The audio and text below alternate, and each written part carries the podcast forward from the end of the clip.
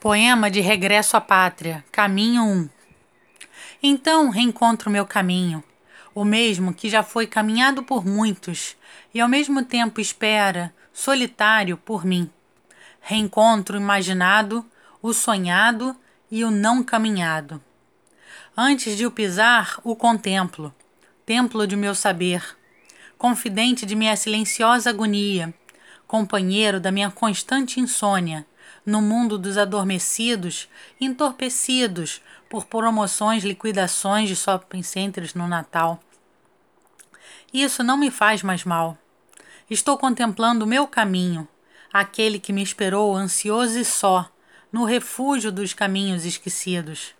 Esse caminho que nunca caminhei, apenas sempre o imaginei, questionando sobre a passagem de sofridos, enquanto o próprio caminho solitário caminhava seu percurso, verificando os que dormiam no silêncio noturno e olhando o relógio e olhando o céu.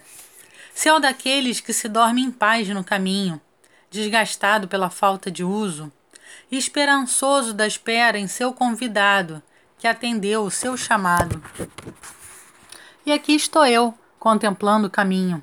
Este a quem me unirei e a quem serei inseparável, a ponto dos meus amigos me olharem e virem o caminho a caminhar em mim, antes mesmo de me verem. O caminho é infinito e incomensurável como eu, e espera lentamente a conclusão do seu destino como eu, com a ternura, serenidade e paciência daqueles que já passaram os setenta anos e ainda têm a vida inteira pela frente. Bem-vindo, meu caminho, e bom dia! Você chegou na hora certa.